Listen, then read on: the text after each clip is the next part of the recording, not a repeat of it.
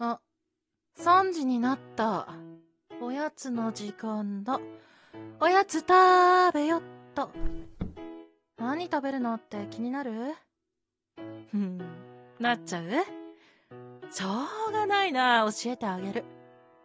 実は、昨日仕事帰りにお店寄ってプリン買ってきたの。今日は食べようと思って食べないで置いたんだ。え、プリンない。え、な、なんで？二人で食べられるように2個買っておいたのにない。もしかして食べた ?2 個も？なんで食べるとき聞いてくれなかったの？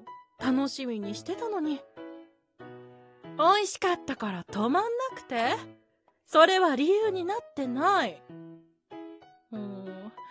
これ、期間限定販売のプリンなのに。明日の帰りに買ってくるってお店になかったらどうするの？うん。内緒にしていた私も悪かったから、今回は許してあげる。でも次回はダメだからね。さ、コーヒーで我慢するから、コーヒー入れて。